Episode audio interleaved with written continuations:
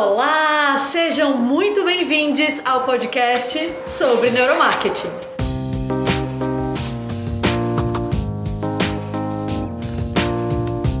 Eu sou Temisa Pimentel. Eu sou Nayane Monteiro. Eu sou a Dulce Batista. E hoje a gente vai falar sobre vieses cognitivos. Pessoal, a gente vem conversando sobre os sistemas de tomada de decisão, né? A gente falou um pouco sobre o sistema 1, que é bem rápido, intuitivo, emocional.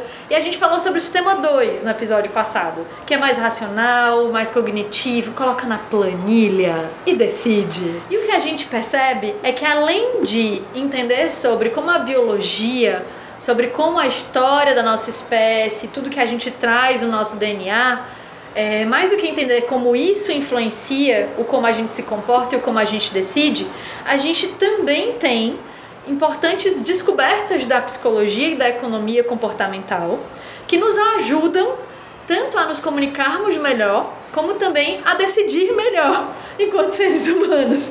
E é justamente sobre isso que a gente vai conversar hoje, que são os vieses cognitivos.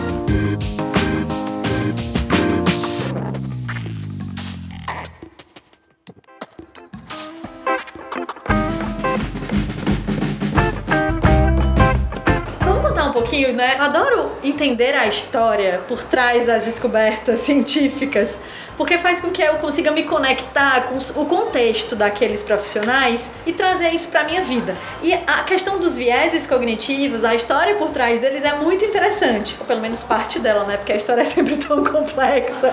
Mas a história do Daniel Kahneman e do Amos Tversky é bem interessante. Os dois são psicólogos, né? Moravam em Jerusalém nessa época, era 1969.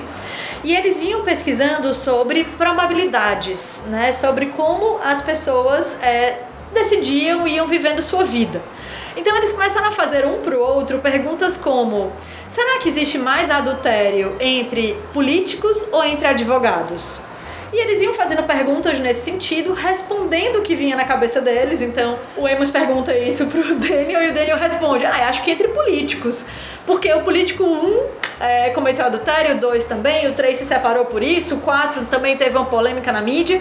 E aí, eles, depois dessa, de levantarem essas hipóteses, eles iam pesquisar. É, imagina isso sem o computador, não consigo conceber como era complexo. era na, sei lá, nos jornais, na, nos jornais, na enciclopédia, né? Aqueles negócios assim bem. E eles bem iam complexo. pesquisar sobre como é, né? Sobre quem de fato cometia mais adultério em termos de estatística. E ele chegava à conclusão que não tinha uma profissão que levava mais ao adultério do que outra. Já pensou? Na verdade, o que existia era uma divulgação midiática, ou seja, os jornais cobriam muito mais políticos que cometiam adultério do que profissionais liberais comuns, como um advogado. E aí eles chegaram à descoberta de vários vieses. Por exemplo, essa, essa questão levou para eles a descoberta do viés da disponibilidade, ou seja, qual é a informação que está disponível mais rápido e mais fácil no cérebro deles, né, ou no nosso cérebro. E a partir de experimentos como esse, que depois as pesquisas foram se tornando bem mais profundas, mais complexas, eles chegaram a um conjunto de tendências de comportamento, né, de tendências de interpretação, de tendências a como é que a gente pensa e se comporta, que eles chamaram de heurísticas. Então, esse nome difícil de heurística, basicamente são atalhos que o nosso cérebro usa para interpretar algo e conseguir agir rapidamente. E dentro desse mundo existem vieses. O que, que é isso? São meio que errinhos pré-concebidos, né? Pré-instalados no nosso cérebro. Os famosos preconceitos. Podem ser também preconceitos, exato. Então, em resumo, os vieses cognitivos são distorções de raciocínio.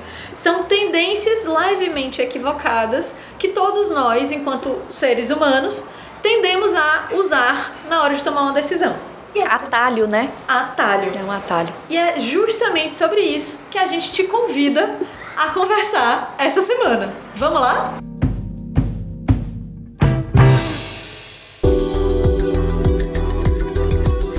Interessante, né? Ter que a gente nunca é racional com nada. No processo, no processo de decisões que a gente acha que está indo de acordo com o que a gente viu, com o que a gente acredita, a gente está sendo, né? Negligenciando nossa, nossas de nada, sendo sabotado pelo cérebro. Ei, Dulce, eu até é. diria que a gente é racional, uma vez por dia.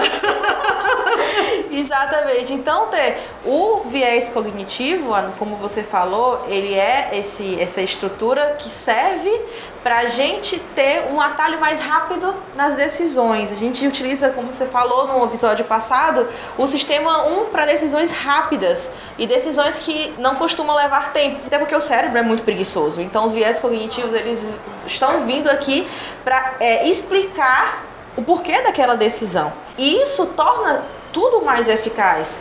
Por exemplo, se eu sou uma pessoa que costuma consumir um produto A, para eu passar para o produto B, eu vou ter que, vou ter que me questionar por que, que eu quero passar para o produto B. Então, o, o estudo do viés, ele nos leva a um patamar de escolha e de tendência de entender o porquê que eu estou escolhendo aquele produto A ao produto B, por que, que eu estou escolhendo aquele político A ao aquele político B e tentar abrir aquele meu leque de opções e não ficar somente naquela decisão e ser aquela decisão A certa. Tentar abrir o meu pensamento no sentido de é, entender opiniões contrárias à minha, entender gostos contrários ao meu. Então, o motivo pelo qual é importante você estudar os viéses cognitivos e para que, que eles servem é para é você entender que a gente está numa, numa numa, numa sociedade que está em constante movimento. Então, o teu cérebro ele vai te pregar peças, ele vai te levar a coisas que você já viveu. Então, para você parar e você pensar, não,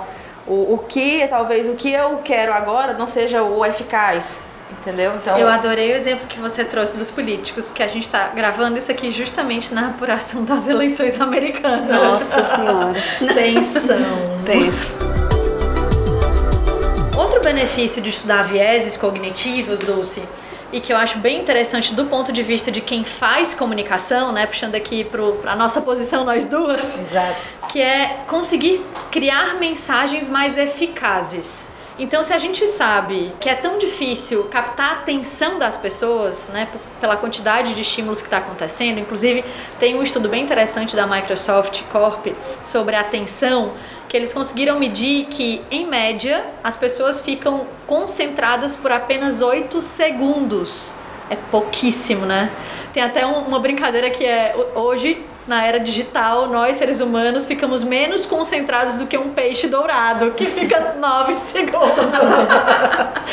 então, sabendo que em mundo digital existe uma quantidade exorbitante de informação e estímulos acontecendo, e sabendo dessa dificuldade de prestar atenção, é muito útil enquanto comunicador entender quais são essas tendências psicológicas, né, de interpretação de mensagens, de captar informação e de agir, porque assim a gente consegue fazer uma comunicação mais eficaz e se conectar com o sistema 1, né? Já que a gente sabe que o sistema 2, que é aquele mega racional, ele quase nunca tá ligado, porque ele não consegue processar muita coisa.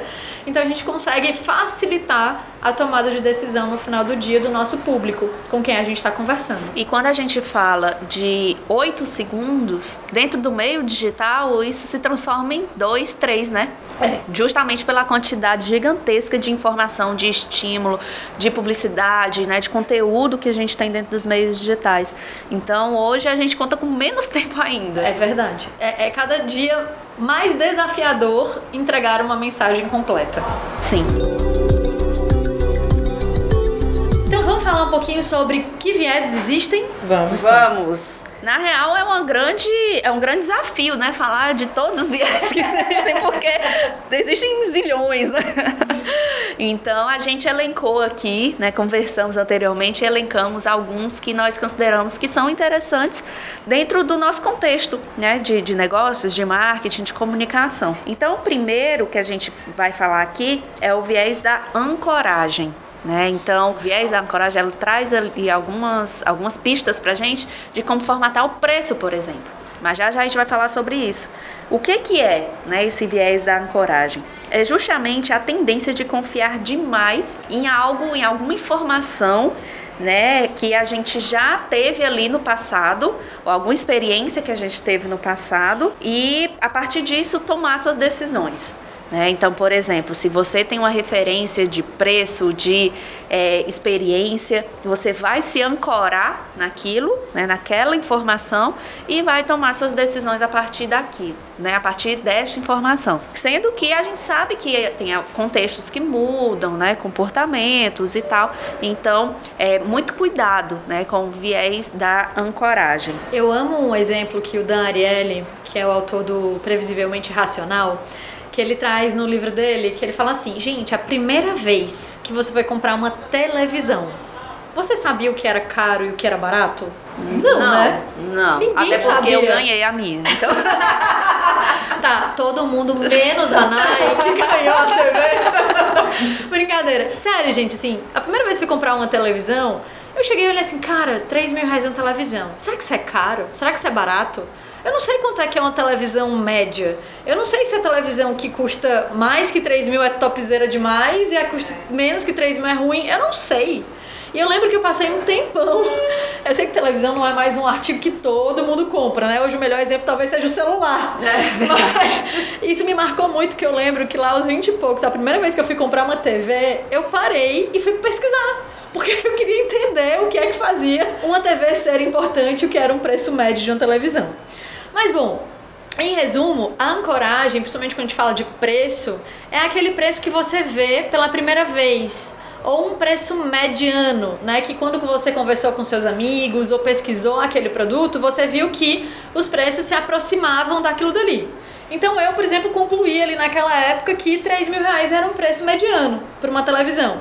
E aí eu ancorei naquele valor e as TVs que tinham as, as características que eu procurava e eram mais baratas que 3 mil reais eram um bom preço, uma boa oferta.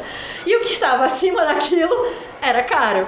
E assim eu criei a minha percepção né, de valor enquanto preço para esse segmento de TVs. Ou seja, eu não nasci sabendo o que é algo uma TV cara ou uma TV barata. Boa. Tem um outro exemplo, né? Vou continuar aqui nos preços, porque eu amo a discutir ancoragem para preço. Tem um outro exemplo de um cara que inovou no formato de produto e inovou na precificação que foi o Steve Jobs com a Apple. Vocês já ouviram falar desse cara? Não, não cabia ali a lacular. então, o Steve Jobs com a Apple, né? Ele estava tanto criando produtos inovadores que não tinham ali como você comparar aqueles produtos.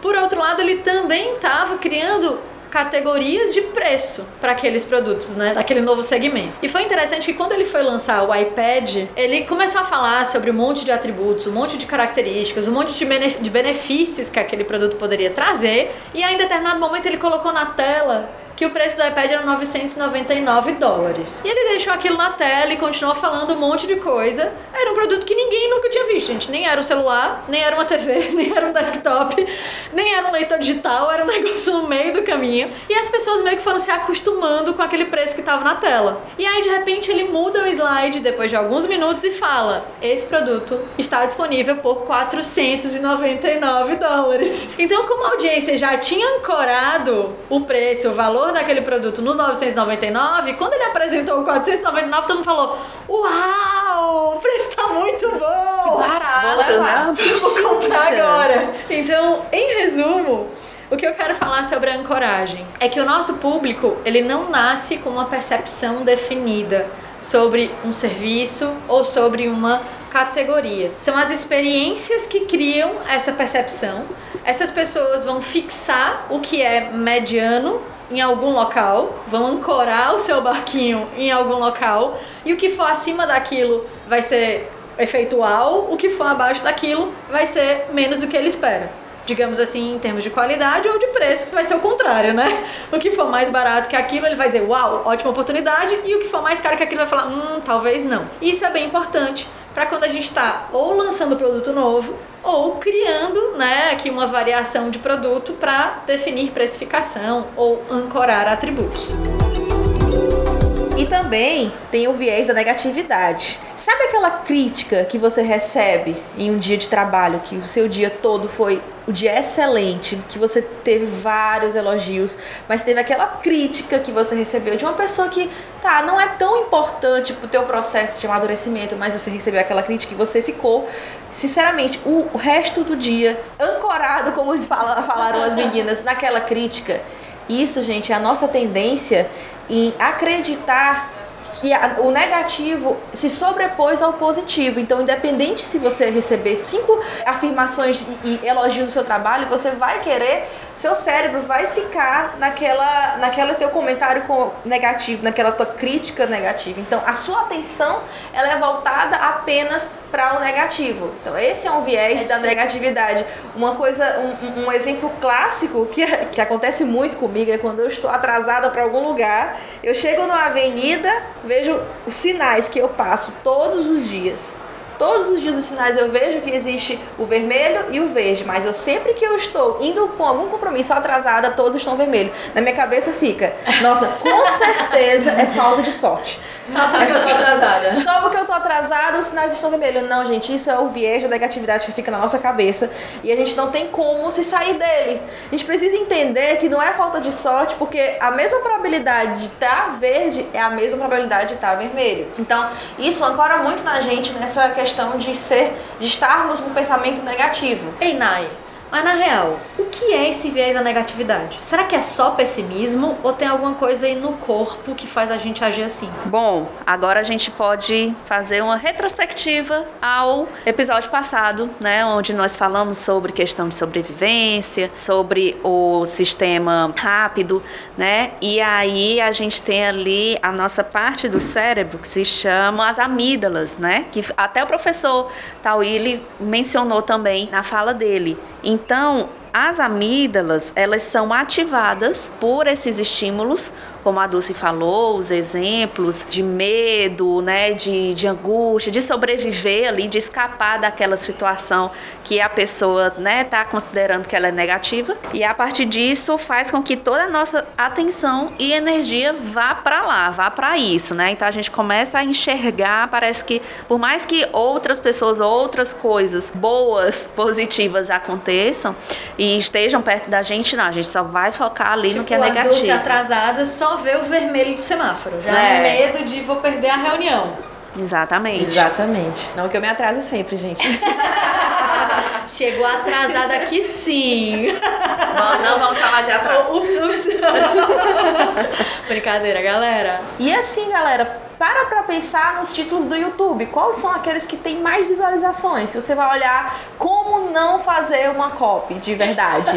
como não estragar seu bolo. É. Como não lançar o seu produto. Então, isso tudo te chama mais atenção, justamente pelo que a Nai falou, pelo aquele medo, pela, aquela, pela negatividade do não. Então, isso chama, tem a tendência de chamar mais atenção. Então, quando você for fazer sua copy, você fazer seu título, sua revista, tente trazer essa negatividade para tentar trazer para dar mais atenção para o seu, seu produto. Mas, gente, bora usar com ética, tá? Exatamente. É, sem parcimônia. Ou porque... coisa horrorosa, né? Aqui abri um PS, Temisa desabafa. Ou coisa horrorosa são aqueles títulos de vídeo de Bruno Gagliasso, não sei o que lá.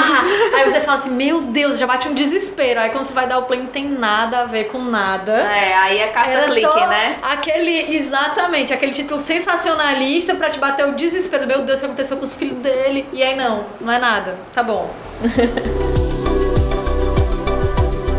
Bom, agora a gente vai falar de um terceiro viés, que é o da informação. E eu vou dizer, tá? Sofro muito desse viés.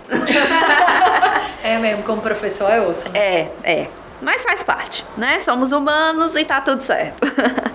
então, é, o que, que é esse viés? É exatamente essa tendência que nós humanos temos de buscar mais informações que o necessário. Que é justamente buscando ali uma solução, mas a gente acaba se conectando e não, não tem informação suficiente, eu vou é, pesquisar um pouco mais. Então, às vezes, você faz um curso de algo e aí, na hora de praticar, não, mas eu tô, tô indeciso, tô insegura, eu preciso de mais informação, eu preciso pegar outro curso, eu preciso. E aí você não age, eu né? Sou totalmente eu, juro. Esse final de semana eu fui numa loja de tênis. Eu falei, preciso de um tênis disso, desse jeito para fazer tal coisa. Quando eu cheguei, tinha pelo menos oito opções. Nossa. Gente, eu fiquei uma hora só lendo o que é que tinha em cada um escutando o vendedor falar de cada um, super indecisa, sem antes de colocar no pé. Porque assim, me dava preguiça só de pensar em provar todos aqueles tênis. E eu dizia assim, gente, eu só queria correr melhor Alguém me ajuda! e é interessante pensar né, que esse viés de procurar cada vez mais informação leva a gente a uma paralisia. É. Uma paralisia de ação. Real. E quando a gente se coloca como, né, aí eu vou puxar aqui pro lado de cliente, como alguém que está oferecendo algo pro público, gente, isso é um perigo. Quem que já não foi naqueles restaurantes que o cardápio é gigantesco e aí você simplesmente não sabe o que escolher? Nossa, eu juro assim, eu. eu quase fui embora decidido tênis. Assim, eu disse, cara, não podia ter só duas ou três opções aqui pra dizer esse aqui é mais confortável, esse daqui é mais resistente, esse daqui é mais bonito. E eu escolho entre eles. Então, uma técnica, né, boa pra nós que trabalhamos com marketing, pra gente fazer com que a pessoa não pare, né, não, não entre nessa paralisia de ação, é definir uma quantidade específica de opções. Tem ali, vê a Apple. A Apple tem uma opção. Ou você escolhe aquela ou você não escolhe. Tem outras marcas que oferecem duas opções. A opção mais cara, a opção mais barata. A opção que tem mais câmera e a opção que tem menos câmera. E aí já faz relação com o viés da ancoragem. Sim. né? Então percebam que tá tudo conectado. E meninas, isso que você falou, Tê, entra muito no paradoxo da escolha. É aquela sensação de estar errando por escolher o produto. Então você tem várias opções, você pega uma opção e acha que está errando. Porque você acha que você escolheu aquele ali, mas aquele outro produto pode ser melhor do que aquele, e isso você fica numa sensação de perda. Que é, isso é muito ruim pro Total, cérebro. total. Você escolhe um e você não sabe se foi qual a melhor opção. E aí já tem uma relação com outro ponto que se chama dissonância cognitiva. Eu não sei se vocês já ouviram falar desse termo, mas ele acontece muito quando a gente estuda esse processo de decisão de compra, né? Depois que compra, aí às vezes bate aquele arrependimento, aí você, poxa, Bate será que uma comprei? angústia. Angústia. E aí você começa a procurar outras informações ou pessoas para endossar aquela sua decisão, no caso de compra, né? Exato. Então, gente, o que, que é importante?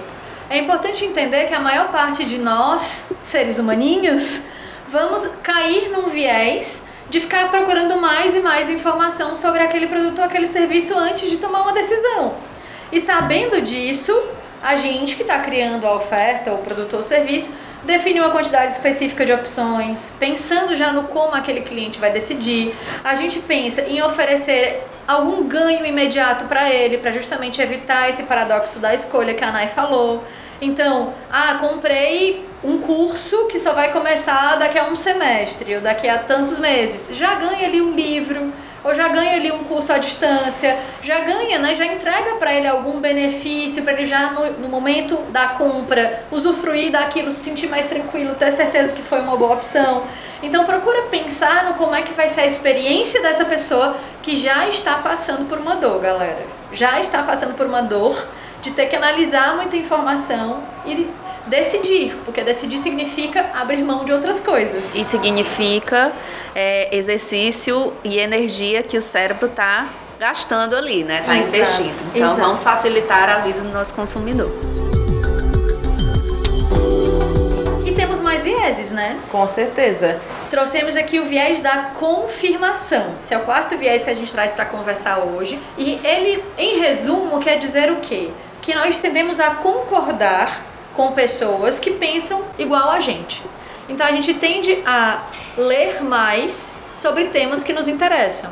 A gente tende a confirmar ações ou valores que a gente já teve antes. Exatamente. A gente tende a confirmar as nossas hipóteses. Pois é. É importante a gente falar sobre o viés da confirmação, porque a gente está no, no, no mundo que ele é segmentado pelos algoritmos. Sim, putz, Que- quando puxa pra rede social, esse Exato. viés faz total sentido. que tem a tendência da gente confirmar as nossas hipóteses. Por exemplo, como a AT falou, a gente está num período importantíssimo para a economia mundial, que é a decisão entre os, os elegíveis dos Estados Unidos. Então, quem defende o candidato 1, ele tem acesso às informações que tendem a levar fortemente ao candidato 1 e repulsar o candidato 2. Da mesma forma que quem defende o candidato 2, ele consegue ter mais informações, por quê? Porque ele pesquisa as coisas que tendem, é, que a tendência é de confirmar a hipótese dele do porquê o candidato 2 ele é o melhor para aquele cargo. A mensagem vai sendo separada, né? Exatamente. Vai segmentando. Então, se eu já gosto de quem defende, vou chutar aqui, quem defende o meio ambiente, aí eu curto aquilo dali, eu vou recebendo mais informação sobre quem defende o meio ambiente. E tudo que confirma a minha hipótese de que o candidato 1 um é o perfeito, é o que, para mim, na minha opinião, é o melhor.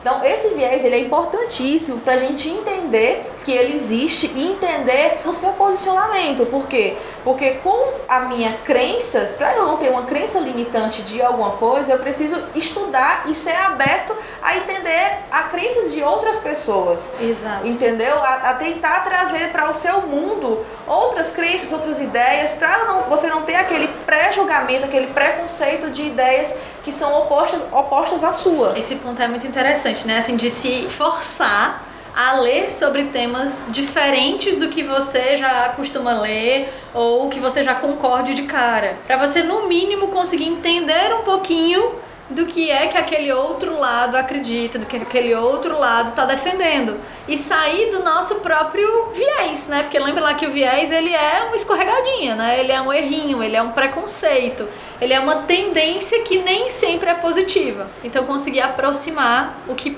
aparentemente está distante. Então, cara, viés da confirmação é um viés que amarra todos os pontinhos por um lado, né, para que a gente enquanto comunicador seja muito coerente mas por outro nos mantém fechados no mundo que já é nosso. É aquela velha piada, né? Perdoe aqui quem é de cada lado, os terraplanistas e os terraglobistas. então, a gente precisa de vez em quando olhar para fora, sair da nossa bolha. Exato. Isso. Bom, falamos aqui de alguns vieses para ilustrar mas é impossível falar de todos. Então tem muito, muito, muito mais vieses para serem estudados e a gente aconselha fortemente que vocês procurem e estudem, né? Porque eles ajudam muito nesse processo de entendimento, de tomada de decisão para tudo. Exato. Seja nas outras pessoas, com as outras pessoas ou na nossa própria vida, né? E aí, gente, me deram uma bomba aqui, sabe? Te preparou uma pergunta especial para Nai. É. Nai, vieses e gatilhos são a mesma coisa? Bom, momentos de tensão. E a resposta é não, não, não Sério? são a mesma coisa. né? Então, assim, e até é curioso porque uh, às vezes quando a gente pergunta, ah, vocês sabem, você sabe o que é viés cognitivo? Aí a pessoa, ah, são os gatilhos mentais. Exato. E não, né? É assim. E para acabar assim, né? Ou para estimular mais essa polêmica, essa pra discussão. Clarear. Para clarear, né? Quando a gente fala de gatilhos mentais e vieses cognitivos, na verdade a gente está falando algo que são duas, dois conceitos que se tangenciam, assim, eles estão bem próximos, né? Então, é, gatilhos mentais existem? Sim, mas não da forma que eles são vendidos e apresentados no mercado hoje. Né? É até mesmo tomando aqui emprestado, né, uma fala do professor é, Luciano Pereira. Que, Beijo, professor! que ele traz essa discussão para as aulas dele de uma forma bem interessante, né? Então, o gatilho, na verdade, ele está relacionado a algo que você viveu, né? Então, você precisa ter uma experiência prévia para que aquilo funcione, né? Então, é, quando a gente fala de, de gatilho, né, a gente está aí fazendo alusão à arma, por exemplo. Então, para que a arma funcione, para que o disparo ele aconteça, né, você precisa ter o, o, a munição, você precisa ter a bala. Então, você pode usar um gatilho mental que é bem famoso, que é o da escassez. Né? Então, será que a utilização daqueles termos, daquelas imagens que remetem a algum tipo de escassez, será que aquilo vai é, atingir, vamos dizer assim, né, ou ter o mesmo efeito para todo mundo? Né? Então, o que, que a gente consegue perceber com esse estudo de gatilhos e principalmente de viés? Né? É que não, você precisa ter uma experiência prévia de algum tipo de escassez, de privação, né? ter passado realmente por alguma situação daquela para que aquilo te desperte uma atenção, ou até mesmo um medo, ou um instinto de sobrevivência, né, para poder ter uma resposta rápida com relação àquele estímulo ali que está sendo provocado. Cara, eu fiquei de cara com esse exemplo, Nai, porque a gente, né, tá tão acostumado a ver últimas vagas, compre agora, né? Só tem mais dois quartos naquele hotel no Booking, por exemplo. E, tipo, se você parar pra pensar que alguém que não viveu a década de 90 com inflação no Brasil e não sabe o que é preço aumentando, que ele vai perder poder de compra. Ou, por exemplo, é alguém que não passou por uma privação financeira, né? Que diz, ok, se esse hotel aqui lotar, eu pego outro. Tá tudo certo. É. Então, é é interessante pensar, né, que pro gatilho funcionar, a gente, aquele público, né, aquela pessoa precisa ter tido uma experiência relacionada àquilo. Se ela não tiver a munição, meu, não vai instalar, não vai acender, não vai startar um movimento. E aí pode gerar até uma percepção inversa, do tipo, ah, isso é falácia. Ah, Sim. isso. Aí fica naquele modelo. Ai, que saco, aquela É. marca me dá um, um- um- Como é que eu posso falar? Dá uma angústia, dá uma sensação de que eu tenho que resolver algo rápido e, tipo, não quero resolver algo rápido. Exatamente. Então, por isso que a gente precisa entender de viés, precisa entender de pessoas e entender a fundo as nossas personas. Né, para que entender também a questão das dores delas e a partir disso oferecer soluções direcionadas verdadeiramente para aquelas dores, né? Massa. E não seguindo modelos ou padrões porque A, B ou C disseram que é a melhor opção usar tal e tal gatilho mental, alguma coisa assim, né?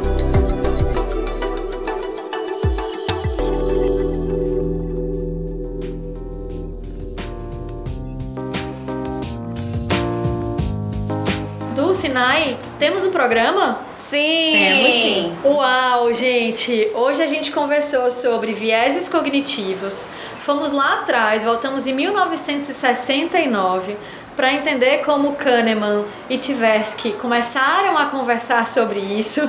Inclusive, gente, uau para esses dois, né? Kahneman Só, só prêmio Nobel, apenas né? ganhou o prêmio Nobel em 2002, depois de 33 anos pesquisando sobre ciências cognitivas. É, trouxemos essa discussão né, para o mundo do marketing. Então, como é que a gente utiliza vieses para tornar a comunicação mais efetiva, para facilitar a tomada de decisão? E também conversamos um pouco sobre alertas importantes para a gente, enquanto ser humano, é, não cair nesses pequenos erros, né, nesses pequenos preconceitos, como Dulce bem falou, quando a gente está tomando decisões é, todo dia, o tempo todo, né, e usando principalmente o nosso sistema rápido, ali, o nosso sistema 1. A gente conversou em maior profundidade sobre quatro vieses, que foi uma escolha nossa aqui para trazer a pauta para conversar com vocês, que foram os vieses da ancoragem, da negatividade, da informação e da confirmação. E a gente fechou aqui a discussão sobre viés não é a mesma coisa que gatilho. Viés é mais profundo e mais aplicável ao ser humano do que o gatilho, que depende de uma experiência cultural prévia. E bom, esse foi o terceiro episódio do Sobre Neuromarketing. A gente quer saber o que você achou no nosso Instagram. Então entra no arroba sobre neuromarketing, deixa pra gente teu comentário, tua sugestão. Inclusive, se vocês quiserem saber mais sobre vieses cognitivos, contem pra gente que a gente pode preparar um próximo programa sobre isso.